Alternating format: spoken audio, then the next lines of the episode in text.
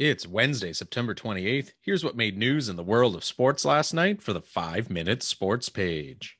NHL preseason hockey continues to roll along as the Boston Bruins beat the New York Rangers 3 2 in overtime. Carolina Hurricanes down Tampa Bay five to one. Detroit Red Wings beat Pittsburgh six to two. The Devils beat the Islanders four one. The Sabres snuck past the Flyers two to one. Dallas needed overtime as well to beat the Coyotes four to three. Winnipeg beat the Senators five three. The St. Louis Blues down the Chicago Blackhawks four to one. Minnesota got past Colorado five to two. The Kraken shut out Calgary three nothing, and the San Jose Sharks beat the Anaheim Ducks five to four. Meanwhile, over in Major League Baseball action, the Tampa Bay Rays beat the Cleveland Guardians Guardians 6 5 in 11 innings. The Pirates beat the Reds 4 1. The Tigers beat the Royals 4 3 in extra frames. The Braves pounded the Nationals 8 2. The Yankees beat the Blue Jays 5 2 as they clinched the AL East. Boston beat Baltimore 13 9 in a track meet. Miami beat the Mets 6 4. The Cubs got past the Phillies 2 1. Minnesota blanked the Chicago White Sox 4 0. The Cardinals beat the Brewers 6 2 to clinch the NL Central. The Astros beat the Diamondbacks 10 2. The Angels Angels beat the Athletics 4 3. The Rangers shut out the Mariners 5 0. San Diego needed extra frames to beat the Dodgers 4 3. And the San Francisco Giants beat the Colorado Rockies 5 2. In MLS soccer, only one game in action as Seattle and FC Cincinnati played to a 1 1 draw. However, there were plenty of international friendlies going on last night as teams began tuning up for the World Cup 2022 in Qatar. Costa Rica beat Uzbekistan 2 1. South Korea beat Cameroon 1 0. Japan and Ecuador played to a 0 0 draw. Indonesia doubled up Curacao 2 1. Senegal and Iran played to a 1 1 draw. Venezuela beat the United Arab Emirates 4 0. Panama shut out Bahrain 2 0. Uruguay down to Canada 2 zip. South Africa beat Botswana 1 0. Qatar and Chile played to a 2 2 draw. Libya doubled up Tanzania 2 1. Saudi Arabia and the U.S. played to a 0 0 draw. Nicaragua was beaten 1 0 by Ghana. Egypt scored 3 against Liberia to beat them 3 3 0. Cote d'Ivoire beat Guinea 3 1. Brazil easily got past Tunisia 5 1.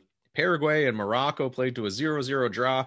Algeria and Nigeria went head to head with Algeria emerging victorious 2 1. Malta doubled up Israel 2 1. Argentina beat Jamaica 3 0. Peru beat El Salvador 4 1. Honduras beat Guatemala 2 1. And Colombia beat Mexico 3 2. Meanwhile, a little bit of MLB history for the wrong reason, as the Miami Marlins pitcher Richard Bleier became the first pitcher since 1900 with three balks in the same at bat versus the New York Mets. Bleier, who opened the eighth inning in relief with the Marlins up 6 3, allowed Jeff McNeil to reach on an infield single before being called for three consecutive balks, which incited a confrontation with the umpires, resulting in both Bleier and Don Mattingly getting tossed from the game. In soccer news, Chelsea is currently scrambling to find a new director of football after Christoph Freund announced he would not be joining the English side and would instead remain with the Austrian giant club RB Salzburg instead. Chelsea's football team has been in search of a director of football ever since Todd Boehly acquired the club in May, and according to reports, the Freund acquisition was almost nearing a satisfactory conclusion. Chelsea co-owner Todd Boehly has been acting as owner, chairman, and interim director of football, and it's reported that he had been in direct talks with Freund since early August when Chelsea made inquiries about 19 year old forward Benjamin Sesko. With Freund out of the picture, reports are now indicating that Paris Saint Germain advisor Louis Campo could be under consideration for the director role. However, such a move could prove problematic as there would need to be several large buyout clauses completed before he could join the English side. And finally, the federal government is telling Canadian hockey players currently taking part in the KHL with teams in Russia and Belarus